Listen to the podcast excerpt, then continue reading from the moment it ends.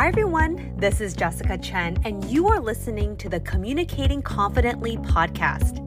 Each episode is meant to teach and inspire you to find new ways to level up your speaking skills. Because here's the truth it's possible, and I'm so thrilled you're here. If you enjoyed this podcast, please hit the follow button and share this episode with your friends and family. Now, let's get into it. Hi, everyone. Welcome back to the Communicating Confidently podcast. Today's episode is all about leadership in a global world. And my guest is Patrick Mullane, and he is the executive director of Harvard Business School's online and executive education program.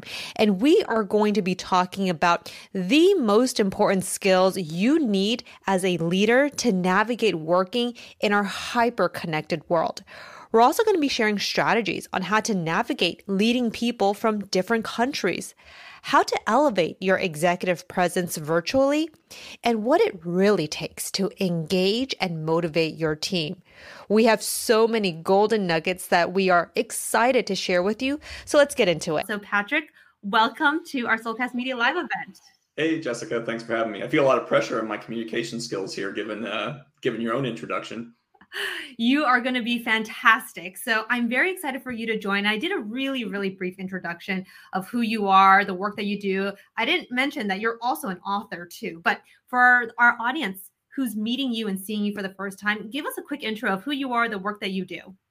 Sure. So, Patrick Mullane, I, as you noted, am the executive director of HBS Online and Executive Education, which uh, the best way to think about it is all of the non degree things we do at Harvard Business School fall under my purview. So, there's the MBA program, and there's non degree programs uh, that uh, many are probably familiar with that are offered by schools like us and, and other institutions around the world. I've been at Harvard Business School for about uh, seven years. Uh, and before that, I was in the private sector uh, doing various jobs. I'd been an entrepreneur. I'd run a manufacturing company. I'd been a consultant. It seemed like I did a lot. And, uh, and then before that, I was in the military myself um, right out of college. Um, and I came back to HBS because I got my own MBA at Harvard Business School uh, back in 1999. So I always had a thought that after doing some private sector work, maybe it'd be interesting to come back. And uh, so here I am, and it's been a wonderful experience. So I'm really thrilled to jump into our conversation as well as I'm sure our audience is very eager. We have over 45 people who are live with us right now who I'm sure have so many thoughts on okay, leadership in the global world. So to back up a little bit, Patrick. So for those who are wondering, so Patrick and I before mm, Patrick, when you and I were behind the scenes, you mentioned that you've had to always restart. And let me define this for folks who are hearing this. So you are a military brat, meaning you grew up in a military family. And as a result of that, you've had to move around a lot from city to city and essentially restart and start over every single time, meaning probably have to make new friends, you know, rebuild who you are within that community. Tell me, how did you approach introducing yourself, getting to know people, building relationships with new people every few years? Because I feel like for a lot of people, that can be really stressful too. Yeah, it's a very interesting question. It's it's funny. There was kind of an A B test in my family, if you will, because I have a twin sister, and so uh, what I'll say is that we're very different. So what worked for me didn't work for her. She did not like moving around. She didn't enjoy those new experiences. She was kind of a homebody, whereas I uh, tended to see those things as adventures. And in fact, I got a little bored if we stayed in one place too long when we went to a new place, one thing that did help me out, to be frank, is that often there would be other military kids who were in the same boat. So that's always helpful to, to make those connections, but not always. And I think that uh, part of it was I had parents who just encouraged us to kind of be out there and in, in all ways, you know, make sure you try it out for sports teams, be, be involved in school activities and so forth. And if you do those things, if you make yourself present in, in the presence of others who are engaging activities you might also like, it's really hard to not end up um, making a connection in some way. So I think that mm-hmm. really, uh, really helped me, and it really uh, solidified uh, in me this this ability to connect with other people. Uh, no matter the circumstances, very early in my life. Um, you know, most of my moving, I moved, lived in I think eight places before I was ten years old or something like that. A ridiculous amount of moving, and, and then and then in high school, I got to stay in one place, and I think that that um, that or those early years really formed me in some way that's very unusual for for a kid and was very helpful to me in my in my life ever since then I have no doubt that a lot of the things that you learned as a child of learning how to adapt, be flexible, it's also really relevant to today's topic, which is leadership in a global world. Mm-hmm. So I want to just start with that. What does today's title mean for you, too? Leadership in a global world. And I'm sure a lot of it has to do with your upbringing and your influences as well. But let me know what is it what does it mean to you? Yeah, you know, it's funny. I actually have given that some thought when we talked about what the title of this would be, and I, I think the uh, this is going to sound very cliche and very simple, but I believe it to be true after being a general manager my entire life. Is that it doesn't matter the culture, the country, the context. Is that people are people. that the same issues, problems, uh, successes you have with one group uh, are going to be uh, very, very similar, if not identical, to those you'll have with another group. We all have ambitions, dreams, jealousies, pettiness, uh, get frustrated about you know certain things, and and so I found that uh, early on I thought that that was an outlier thing. Like you know, you work with a I, I, my first general management job was in the military myself, where I was managing a team of of uh, contractors, of about twenty or thirty people, and um, and early on, you know, you don't know enough to know that everything you experience in an environment like that, um, both the good and the bad, is just going to be the same in every job you'll have after that, but just in a different context. Um, you know, I often make the comment that when I applied, uh, found out about this job at Harvard Business School and wanted to come back to it, it was for the online job specifically to start. Um, the the the requirements in the job description, I didn't fit a a single one of them. But I did know that in the end, it was a leadership job. And if you can lead an organization that makes auto parts, you know, I really truly believe you can lead an organization that designs web pages uh, because all the problems are the same and they all start with people. And to get the people right, everything else is easy. So I went a bit on a tangent there, but that's my answer to that question about uh, about the global uh, aspect to this discussion is that people are people. I absolutely love that. And I cannot agree with you more. And it's funny because I'm in the process of actually writing a whole new communications course. And this one's actually teaching folks how to manage a global team. And as I'm literally knee deep in writing this content right now, and it's funny because everything that you're saying is exactly what I'm also talking about in this course. Yes, of course, there are different cultural nuances that we, we should be mindful of mm-hmm. that's unique to every country. But you said it, Patrick. I think it's just simply understanding human nature and just and that is something we can all learn, right? You, there's yeah. tons of books out there where people have written about how do people think, how do people behave, how do they react, and I truly agree with you. Just having that foundational understanding of human nature, it almost can give you you're kind of halfway there in yeah. learning how to deal with people. Yeah, it's I think you're even further. I think you're further along, but yes, I mean it's a it's a huge part of it, no doubt about it. I was trying to be conservative. I'm like, yeah, you're already 50 percent there, but you're probably like you're you're 95 percent there. Yeah, really. I think that's probably true. right. So it's crazy though. Okay, so I really have to ask you this question because when you said this, I was like, I need to ask him about this because you said when you first applied for this job at Harvard Business School, you're looking at the job description, which many people look at job description, they're like, holy moly, I don't have any experience doing this. A lot of people would simply be like, mm, I probably won't get the job. But you still had that, you know what? I'm going to apply because I do have leadership abilities. So let me just, you know, do it. Can you walk me through what was going through your mind at that time? Yeah, actually, uh, this one I can draw a direct line back to my childhood. Is my parents were very, I mentioned earlier, very uh, big about getting us to to take initiative and get involved in things. And um, you know, there was this uh, many things you get involved in in your school days. Often, especially with athletics, there will be a tryout, right? And mm-hmm. it, it's easy to self doubt and say, "Well, I'll never make it. Um, you know, I don't have what it takes." Um, and uh, I was into basketball at the time, and I remember my father and mother saying, "Hey, you know, stop commiserating about this and go try out and see what happens." Um, now, here's the kicker: this isn't a Hollywood uh, happy ending. I, I, didn't make the team; I got cut. So, uh, but but even that lesson was I realized that I'd overestimated my own skills relative to the other people who were trying out, and that then I rededicated myself over the next uh, you know year, actually exactly a year. And the next year, I went to the tryout for the team, and I'll, never forget this. The coach called me forward after the first day of tryouts. There were usually two cuts. There was a cut after the first day and a cut after the second day um, by cut, I mean, for those who aren't familiar with the term, you know, people being removed from the mix mm-hmm. that just aren't going to be on the team. And uh, and he pulled me forward and said, "Hey, I want to tell everybody that Patrick here is going to make the team this year," which was shocking to me because you know I thought we still had one more day to go. Everybody else did, but apparently I didn't. And he made he he said, "Look, last year he he wasn't ready, and I know he was in here practicing hard and." And he's shown that he's gotten better, and this is what can happen if you get cut. So don't be discouraged. So that is that is uh, really really stuck with me, and that that lesson about you know trying even when you don't think you have it i think is very important now i also um, you know i also knew that in the case of harvard business school harvard business school teaches leadership um, and so and, and understands the importance of uh, of the the leader having experience in doing that piece well because if you can do the leadership piece well as i alluded to earlier you can learn the the product and so, to their credit, I think they looked past the fact that I didn't have, you know, 10 years of digital marketing experience and said, oh, mm-hmm. well, um, he knows the school because he went here. He's been a leader since he graduated from undergraduate school. Let's take a chance. And so here I am. I can't even imagine what that interview process must must have been like because you probably wowed them so much that they're like, you know what, you just really like Patrick, and we just. I, know, I don't know about that. I'll, t- I'll tell you this: it was about twenty interviews. We don't do them short here. That was for sure. You're like at this point, I'm like, oh, I'm exhausted. Yeah. yeah, that's true.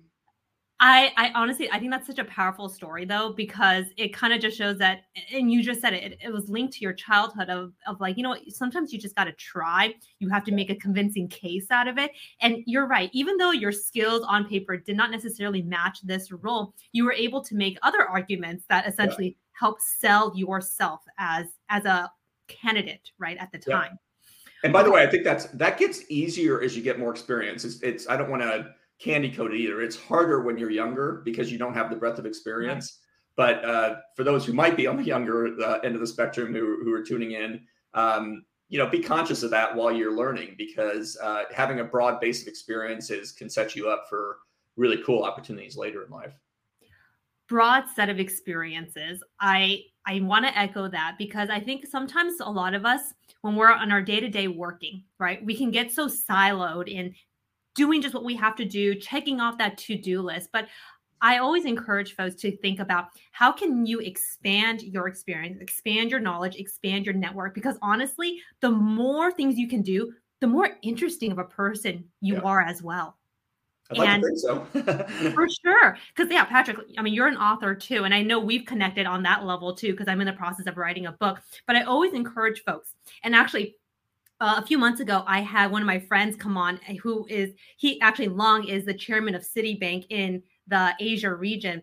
And he said the exact same thing. He not only is he, of course, in the finance sector in a high leadership role, but he loves racing cars. He loves, you know, eating. Like he has a whole honestly a whole bucket of things that interest him. And he always says, anytime he's talking to people, he can always pinpoint, oh, you like that? I I know something about yeah. that, right? Otherwise, if all you do is just focus on like that one thing, it will be harder to build relationships with people because if you if they haven't seen that one movie that you've seen, mm, it's going to be kind of hard to converse with them, right? It's funny you said that. I've never heard anybody say that before, other than myself. But I agree so much. I it's it's kind of a joke in my family. Whenever I meet somebody, it's rare I can't connect with them in some way about where they're from. Not necessarily because I've been there, but because I might know something about the history of the place, or I you know had a friend of a friend who lived there, or you know I worked on a on a project where um, you know the, the product was going to be sold in that in that region or country. So I couldn't agree more. That's really really helpful in uh, in growing your network. And when you grow your network, you, you grow yourself and you grow your business opportunities for sure in my I so in the book I'm writing right now, I talk about this and I call these points of significance. And as people and when we're communicating with other people, it's so critical to be an active listener, right? And I think you can probably agree with this, but it's when you're conversing with somebody, and this is for those who are watching, trying to find some communication tips. This is a communications tip. It's when you are engaging with somebody, being mindful and picking up cues of, oh, they mentioned that, or they mentioned this let me add on to something mm-hmm. actually one of my clients that i was working with she's she's a cfo of a large company up in the bay area and i've been working with her on her communications and and she always and she admitted it she had trouble connecting with people but i told her you know it's sometimes as simple as saying oh the color of your shirt that's the color of my alma mater right and just yeah. kind of using that something as simple as that to start a conversation, yeah, it can go a long way. Uh, no doubt. Yeah, I think, uh, and also sometimes when you don't know what to say, just asking somebody to say more about something they said helps. You know, if they say, you know, oh, I love Costa Rica. Oh, tell me why. You know, have you been there? But you know, do you have relatives from there? What's the story? Um, I find that can work well as well. So, linking this back to our topic today, leadership in a global world, I think what Patrick and I are essentially just honing in on is that it's not so difficult to build connections when you are engaging with people in a global environment. And it goes back to what we just said earlier. It's this understanding of human nature. People, for the most part, do enjoy talking about themselves if you ask them, right? If you show genuine interest and genuine curiosity. So I'm actually curious, and I want to get our audience here, which, by the way, we have, we have, close to 50 people who are live right now joining us, and that's fantastic. Very global, too, I noticed. Very global, which yeah. is amazing. I feel like if everybody can just let us know where what kind of industry are you in? Like are you in a company that is global? Um, what's the role that you're in? It'd be really interesting to hear where everybody is dialing in from and what role they are in. But one question i have for you patrick. Okay so for people who perhaps are interested in wanting to expand their reach in terms of, you know, because I imagine people who are watching this right now, they have some interest in leadership or something in the global environment.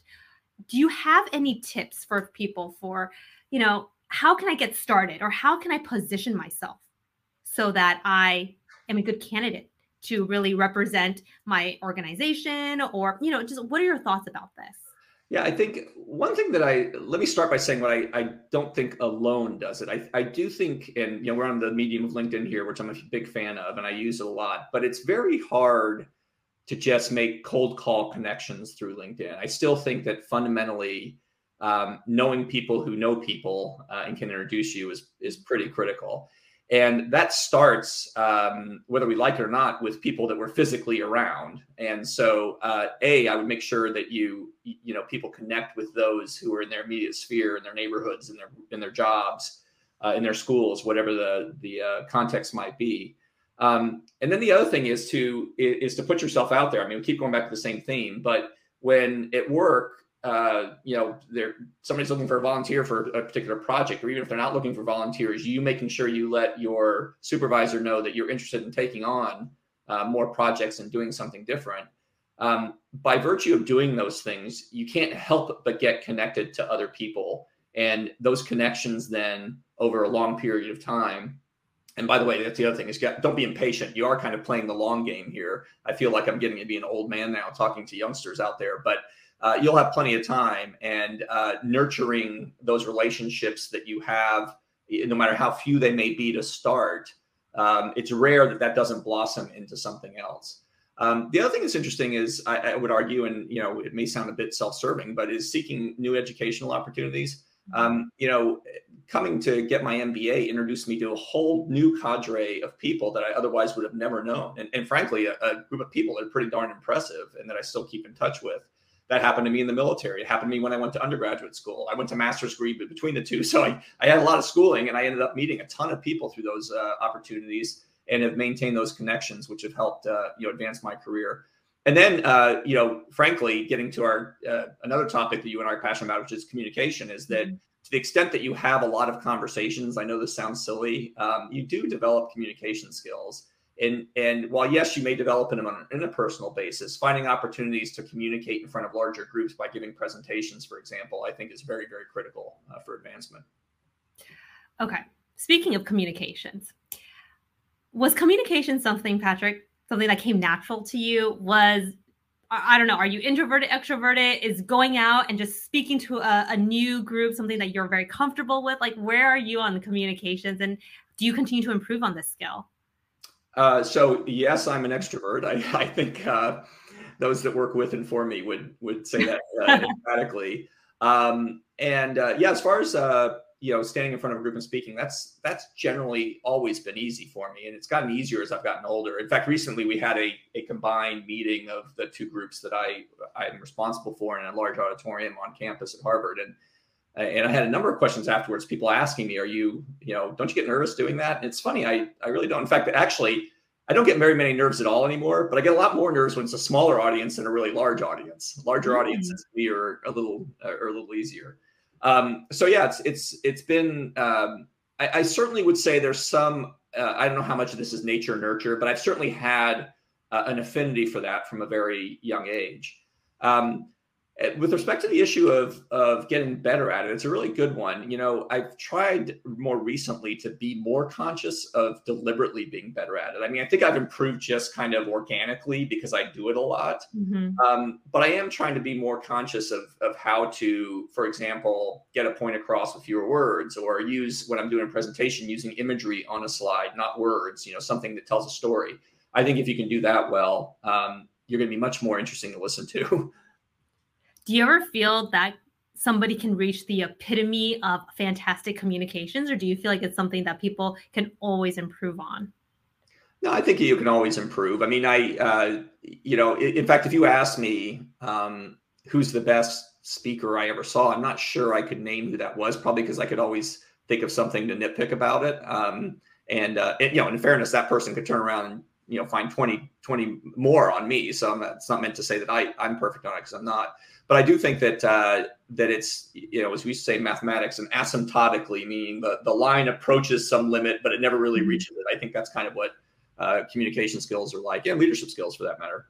So you mentioned that you don't really get nervous when you're speaking, but I know this is very nerve wracking for a lot of people. So please share how do you not what do you do you do anything to, to not feel nervous when you're in front of a group or if you do how do you get over those nerves yeah, um, you know, one thing that, um, and I don't know if this is helpful to other people because I know everybody's different. To your point, some people are just, you know, it's that old that old adage about how you know next to dying, it's the second most feared thing yeah. in the world. Is speaking, um, is that I, uh, I I think to myself whenever I have sat in an audience, um, I and I think almost all audience members typically are giving the speaker their goodwill. Like they're not they're not there to criticize you. They're not yeah. there to tear you apart. There are some exceptions here. I mean, if you're gonna if you give speeches on college campuses about you know highly charged political issues, you know that all bets are off. Right. But for the most part, if you're if you're speaking at a conference on blockchain or on leadership or mm-hmm. or on the future of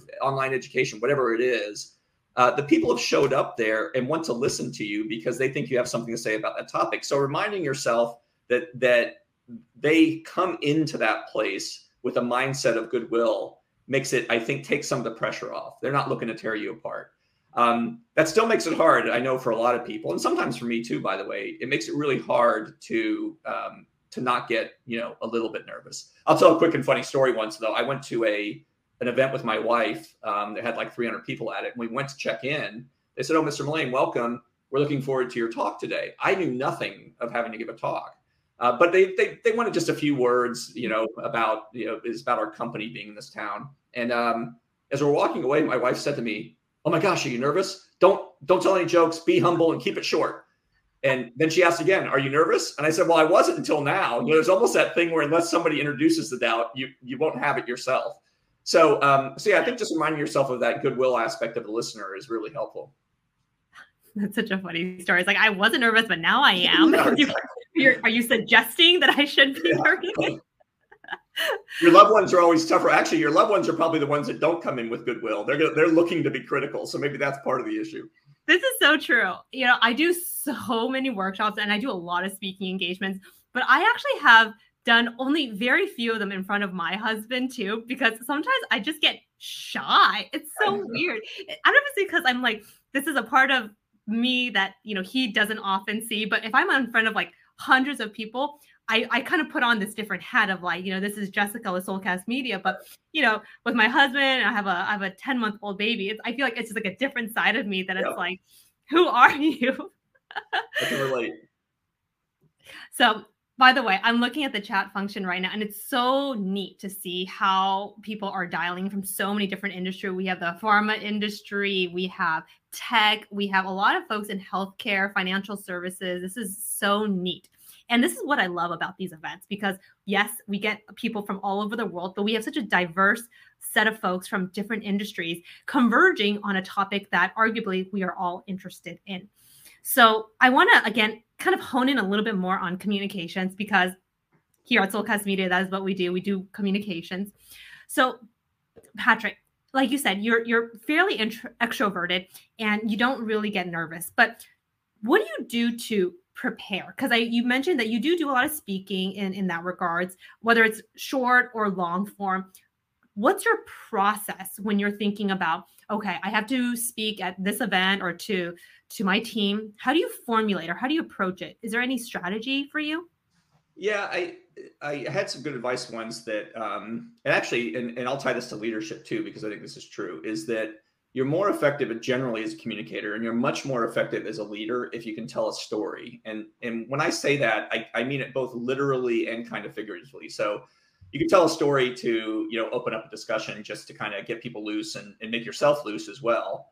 Um, but you also um, I, I, like to describe something uh, as a narrative thread. It's nice to have throughout a, a presentation, no matter what it's about, a, a, story that you can start with and maybe go back to at the end, because I think it does a nice job of bookending a topic and emphasizes what's in the middle. So I'm a, you know, I'm a, I'm a big fan of doing that. Um, part of it comes from, by the way, um, I've learned a lot at, while I've been at Harvard Business School. For those who don't know, we we teach using what's called the case method of learning, which is basically learning through storytelling. You know, you you read something about a real manager facing a real problem, and then you're asked to put yourself in their shoes and and let the world know what you would do to solve that problem. And so um, that uh, pedagogy, that way of teaching, I've learned is very effective, and I think it's effective because our brains are wired to want to listen to stories so I'm really big on no matter the topic, trying to weave a story in from beginning uh, to end. Now, sometimes if it gets to be relatively technical, I'm, I, you know, I know this can be this can be tougher. Um, but I think that anybody who is is either leading, because I do think that people are getting back to this issue about humans, um, you know, ha- having similar things in their DNA. One of those similar things is a joy of storytelling. It's the reason that Hollywood's a billion dollar industry or built multi billion dollar industry that you know if you can really focus on that it it helps you think more creatively about what you want to present and it makes the people who are listening much more engaged storytelling is uh, one of the most powerful medium to get an idea across and I, I, I do want to hone in on this idea of storytelling because it is also relevant in a business scenario too. A lot of people are like, "Oh, storytelling, that's humanities. That has nothing to do with me, right? That's like social studies or anything, you know." But from honestly, and I want to hear your thoughts on this, Patrick. What does storytelling have to do with business? Now, I, I'll answer this first. So last week, my husband and I, we actually attended a Yale event. My husband went to Yale, so Patrick, I'm like Harvard, Yale, different. But and my son's at Yale, so it's oh, okay. Oh, yes, okay. Yeah. So my husband went to Yale, and uh, it was very interesting. Yale's doing this, and you might have heard. I don't know if you've heard of it, Patrick, but they're doing this whole campaign about humanities and storytelling, and that was the event that we ended up going to mm-hmm. together. Mm-hmm. They had a panelist because um, we were we're in California, and so they were holding this event hosted by Yale up in Hollywood so their panelists were people who are working, of course, in Hollywood. And these are producers, writers, and of course, they start talking about storytelling. And all of them were not, of course, they have to, they're writing scripts, right? But they're also talking a lot about how when they're doing their research for writing stories, right? They are looking into very technical fields to understand how can I marry this technical concept and put it into a storytelling form? And I think this is still very relevant to understanding story in a business setting including using data. Actually, today I just published a LinkedIn um, newsletter about data storytelling and how you can marry data and stories together. I always tell folks numbers are just numbers. We are the ones that give it meaning, and we give it meaning by putting a face behind it. But, Patrick, how do you think about stories and how do you make a business case telling stories? Well, I, the, if you think about business strategy and vision, which you know anybody who's taken any kind of basic business course, you know you, you hear all the talk about sitting down and writing a vision statement, so you know mm-hmm. where you're going, where you're leading this organization, and, and I think that has an important place. But um, it doesn't have an important place at getting back to this idea of a narrative thread, something that ties that thing way out in the future to today. So being able to to you know tell a story again this isn't quite as literal as we mean it it's not like you know once upon a time but yeah. but there is there is this element of reminding people as a leader that hey this is where we're trying to go this is what we're going to do today to get there and then repeating that over and over again and that's mm-hmm. your that's the link between the present and the past. And to the to the extent that every story has a beginning, a middle, and an end, that's exactly what you're trying to navigate. You have the beginning, which is today. You have the middle, which is what you're going to be doing tomorrow, and you have the end, which is where you want to be when you're done doing whatever you're doing tomorrow. And so I think that if you can uh, find a way to you know tell people who you're responsible for that this is our vision, but by starting today and moving through this progression to the future, you're going to have much more likelihood that you'll get to where you're going. We actually we use a formal strategic planning tool that does exactly that in HBS um, executive education and online, and it seems to work really well. It gets kind of people buy into it because they can see why what they're doing today matters for tomorrow. Storytelling and why it's relevant in a global world. When I think about these this connection, I think about how it's true. A lot of us have had experiences that other people have not had, and vice versa but even though people may not have had the same experiences as, as you, when you tell a story, you send you are essentially evoking emotion. Emotion is what all of us can relate to, mm-hmm. regardless mm-hmm. of where we are in the world. Happiness, sadness, frustration, stress, right? Mm-hmm. When you talk about that, ah, I get it. Yeah. Right. Even though you and I perhaps are in different industries. So I think that's where the power of storytelling is. I would agree. I mean, yeah. Sorry, go on. Go on. Oh no, no, no. I was gonna say because we didn't really talk about this, but you also wrote a memoir. You wrote you wrote a book, so I'm sure thinking about stories is something that you're constantly thinking about as well. Yeah, I mean, it's uh, it, it's funny when I when I wrote uh, the book, um, which is called The Father, Son, and Holy Shuttle. And it, my father was an astronaut, so I grew up in kind of a unique family, and, and so the book is a humorous memoir about growing up in a in a kind of unique family, and while while my father was doing things that could get him killed. Um, and uh, I originally sat down to write little vignettes to share with my children. I didn't have an, the intention of publishing it as a as a memoir. Um, and to your point, though, I shared it with people, and what I found was my own experiences because it's a very raw book, and, and, not raw in the sense that it's traumatic or anything, raw in the sense that I don't really hold much back. I talk about the good, the bad, the ugly with respect to my own childhood and, and so forth. But what I was surprised by, and I don't know why, because as a reader, I'd experienced this myself, was how many people who grew up in completely different contexts related to what you were just talking about the emotions of given events and you know being embarrassed as a teenager mm-hmm. you know mm-hmm. thrilled uh, when, when something good happened to you you know all those sorts of things um, and so uh, when i was when i was writing it i didn't really have that that idea in mind and now looking back on it it seems silly i didn't because of what you said people a good story people relate to even if it has nothing to do with their own life and it's mm-hmm. the reason novels are popular right i mean obviously most of us have not lived in Nazi Germany. Most of us have not flown to the moon. But if you read a great story about both of those things, you learn something. and You learn something about yourself. Um, I think that's the power of it. Okay, so I want to pivot a little bit because I want to get your insight as the executive director at Harvard Business School. Can you let us know, you know, from a, a university perspective, from a business school perspective, what are you seeing are the most important skills to really succeed in a global world. So, what are you seeing are the most popular classes? What are you seeing are the skills that are needed? I'm sure this is something our audience can also think about as they continue to up level their skills. Yeah. I think there's so it, it's interesting. There's two things. The the tried and true um, topic areas of a lot of business curriculums haven't changed and are still popular. You know, if you want to learn some accounting, some finance, mm-hmm. um, you know, we we have online courses and in person courses for those uh, sorts of uh, disciplines. Um, what I would encourage people to do though is to make sure that they they add those kind of tactical skills, but in equal measure, really work on the softer skills, what we typically call softer skills. So those are things like communication. Those are things like leadership. Um, those are things like uh, empathy. I know it sounds silly, but learning how to be more empathetic. Um, which, by the way, I need to learn how to be more empathetic. I'm not. I'm certainly no saint in this regard. Um, and be, because in the end, um, I've always said this. I've said this for decades, but I think it, I found it to be true for almost every company and every senior manager who does any hiring.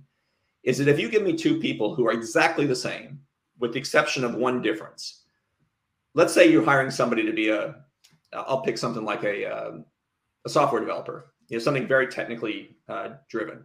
If you have two software developers, and on a scale of one to ten, their skills in software development, this person is a ten and this person is a seven. And then when it comes to the, what I call their EQ, you know, not my term, but their emotional mm-hmm. quotient, mm-hmm. how how well they relate to other people, how well they work on teams, and so forth. And the person who has the 10 in, in software development is a four on that scale. But the person who has a seven on the software development is an eight, nine, or 10 on that scale. I'll take the person with less software development skills any day because individual contributors in this world, for the most part, and there are exceptions, um, don't. I shouldn't say individual contributors. People who who are islands unto themselves because they don't want to be part of a team and because they don't do the work mm-hmm. uh, to figure out how to be empathetic, how to relate to other people. Um, a, people aren't going to want you on your team, and B, your employment opportunity is going to be very limited. So I think it's really important to to work on those uh, soft skills. Now, what's interesting is you may ask yourself, well, like I run an online group, how do you learn soft skills in an online education course? Which, by the way, most of ours don't have live teaching either. It's all asynchronous, meaning there is mm-hmm. no live faculty teaching. But our faculty have done a great job of creating programs where, for example, in one of them, you have to fill out a very deep, uh, before you start the program, a very deep self assessment about who you are. You know, it's an instrument where you get results back. So when you take the course, you already have a view into who you are and the course keeps pulling you back to that. So you can learn more about yourself and learning more about yourself is critical to getting those eq skills those emotional skills uh, really ramped amped up. But you need both of them. One uh, one or the other by themselves isn't very useful. The two together man that is that's superpower sort of stuff that is powerful stuff. I love how you said that though. It's, you know, you rather take the person who has less technical skills but high soft skills, emotional intelligence, because on, arguably that person is going to be a better team player, is going to be willing to learn.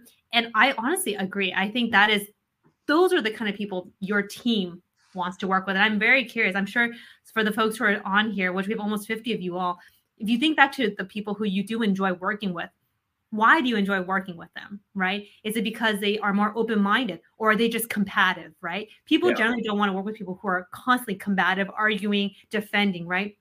I think people who have great soft skills great communication skills great empathy you know any of those things they are open-minded and i think that is really the formula of what makes a really good team. Now that's interesting. Okay so you're saying at least at harvard business school what you're seeing the skills that people really enjoy or at least are most popular yes is those technical skills but that's actually really reassuring for me to hear that the future leaders you know who are at who are at harvard business school they are wanting to up level their soft skills. Oh yeah there's there's a substantial amount of coursework in the mba program in our in-person executive education that is related to the self you know because if you if you don't understand that and you don't improve it then everything else doesn't really matter there's plenty of people who had lots of smarts but just could not lead a team or rally a team or you know get people to feel connected to them in a way that would really make them successful. And and you know the, the literature is littered with failures because of that. And i will also say leadership is not just for leaders. I think anybody at any level can learn leadership skills. In fact, I feel like those who learn leadership skills early on, they are positioning themselves to get into a leadership manager role even though they may not be in. I've always been very interested in actually leadership as well. Even when I was, I think, like when I first graduated college when I was 21, I was already starting to read leadership books because what I love about leadership is it actually teaches you about people. I honestly yeah, I, and you, you touch on something there, this self leadership idea. My father, I'll steal one of his stories. You know, he he he was unusual in that he knew from the day he was born he wanted to be an astronaut, and this was and he was born in a day when there was no such thing as an astronaut, but you could see it coming. Um, he was born right at the end of World War II. Um, but every everybody who had become an astronaut up until that point in his life, when when he wanted to do it, when he came into the years where he could apply, had been a fighter pilot. He wasn't a fighter pilot. He flew in the back seat of airplanes. He was a navigator, like a goose in Top Gun. That was my dad's job. And no gooses had ever been selected to be astronauts. And so he thought his dream was dead. But he said, you know what? I'm just gonna I'm gonna be the best I can be at whatever I'm doing, and really focused on doing that. Well, lo and behold, then NASA changed the rules about 10 years after he thought his dream was done and he got selected in the very first group of space shuttle astronauts because, as he likes to say, I kept on doing my, my best when I didn't, when most people thought it didn't count. Um, it matters that you think it counts and that you you push yourself. That's the self leadership uh, that we're that I'm talking about.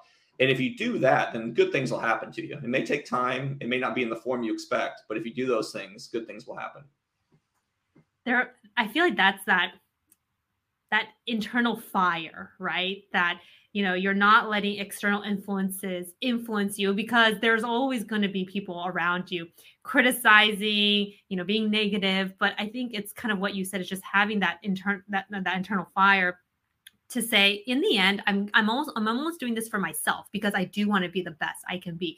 So for those who are watching and listening it's you know the question for you all is what is it that you are doing? Is it something that you love if it is, how can you continue to pursue? And hey, you know, if you're doing something that you don't necessarily enjoy, how can you pivot and expand your knowledge, your skills to do something else?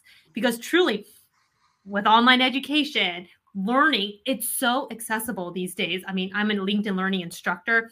Um, you all can have access to that. You know, it's just like it's there it's on the internet it's just you have to take the time of course sometimes you have to pay but a lot of it is not that ex- that expensive honestly to learn how to upskill up level what it yeah. is. so we're about to wrap up here by the way i feel like this conversation just flew by so patrick as we start to wrap up here what are some, I like to call them golden nuggets. What are some golden nuggets you'd like to share with our audience of leadership in a global world? If people were to walk away from today's event remembering this one thing, what would you want that one thing to be? Um, I'm going to steal something that Vivek said in the chat, which is that soft is hard. I, it, you know, that it, it's easy to not work on those soft skills, uh, be it communications, you know, leadership, empathy, the things we were talking about um, because they're they are more amorphous. There's less content out there that addresses these things, um, and because it really really takes self reflection to do it well. So uh, I would encourage people to really focus on those areas. The, the hard skills will come. Um, you know, most people know how to get those. The soft skills are tougher, so spend time on them, and I think uh, you know, you'll find that you can improve over time. I almost think that the synonym to leadership is soft skills. Yeah. I, I think that's what it needs, what leadership needs. Leadership and leading well is really going back to what we just talked about in the very beginning. It's human, it's human nature, it's understanding people, what motivates people. And I think if you are a leader or an aspiring leader and you know what motivates people and gets them to do the work, gets them to feel inspired, I mean, that's leadership.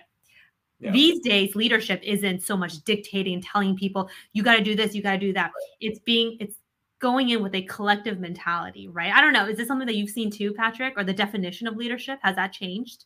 Yeah, no, I, I think so. I mean, it, it is, as you said, it's all it's all about the people side of what yeah. you do, and uh, it doesn't matter how smart you are. People don't follow smart, um, at least not alone. They follow people they feel that inspire them and that treat them well and understand their position and and help their help those that work with and for them to aspire to greater heights. You know, basically to be able to do uh, do with your leadership what they may not have been able to do without it. Um, but that said, it's not a heavy hand, like you said. It's not. It's not about telling him exactly what to do. In fact, that doesn't usually work. It's just setting the right circumstances, um, you know, so that in right culture, so that it can happen organically.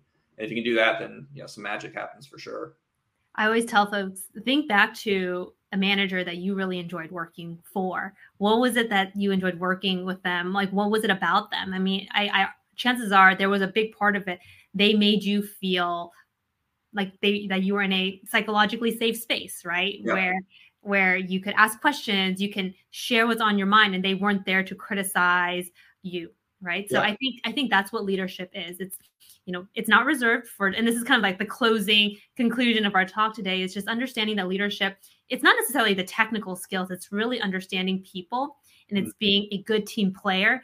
Leadership is the soft skills, which is something that we can all learn education is very accessible these days and i think you can definitely vouch on that too. You know whether you are at harvard business school's online education or not right you can learn soft skills anywhere really and, and i think that is really leadership today. So great. Patrick where can people find you if they want to stay connected with you? Um, please let everybody know. Well i'm on linkedin. Patrick mullane you see my name there and uh, my email address is patrick at pjmullane.com, so I can be reached there as well. And I have a website with the same URL as my email address uh, at uh, www.pjmullane.com. So all those places. I have to ask if anybody's curious, like if people want to apply for Harvard Business Online School, how do they do that? Is it really hard to get in? How can they position themselves to get in? Yeah, they, uh, it's online.hbs.edu and they can see our online programs. And if they search uh, Harvard Business School Executive Education, they can see some of our in-person programs too. Again, these are the non-degree programs and because they're non-degree they're not they're, they're it's not like you know only 2% of people who are applying get in. In fact we're we're looking to be more expansive because we're a mission driven institution and we love we believe what we have to teach matters to the world. So if uh, if you think getting back to what we said before if you think you'd be somebody who would excel at it then apply you never know. So here at Soulcast Media, we are all things communications. And for those who have attended this event or other future events, you know, like I mentioned earlier, we host these about two times a month. So we have another one coming up in about a week and a half. So for those who are interested in attending that one, head to our website, soulcastmedia.com. That is where we post all our events. For today's event, if you missed anything that Patrick and I talked about, you jumped on late and you want to catch all the golden nuggets that we talked about, be sure to check out our Soulcast Media VIP Pass. We combine all our tips from this event as well as all our events together for you. So you don't have to watch a whole hour worth of content. We essentially put it together for you. So that's the VIP Pass, which you can see here on our screen. As a bonus, and this is, I'm just letting you all know for the first time, I'm going to be doing an office hour for our VIP pass holders. So we're going to be opening up a session where I'll be It'll be on Zoom where I'll be meeting all our VIP folks. So if you grab a VIP pass, that is a great way for you to meet me, and we will be talking about all things communications. So, Patrick, thank you so much for being here, for taking your afternoon to join us. Hi there. Thank you so much for listening to this episode. If you're inspired to begin improving your communications confidence, well, we'd love to help. Join our monthly communications membership where I teach a brand new communications workshop every single month. Or become a VIP member to access our best communications articles for life. Or maybe get one on one coaching with one of our board of communicators. We offer so many ways for you to learn, and it's all housed on our website, soulcastmedia.com. Check it out and happy communicating.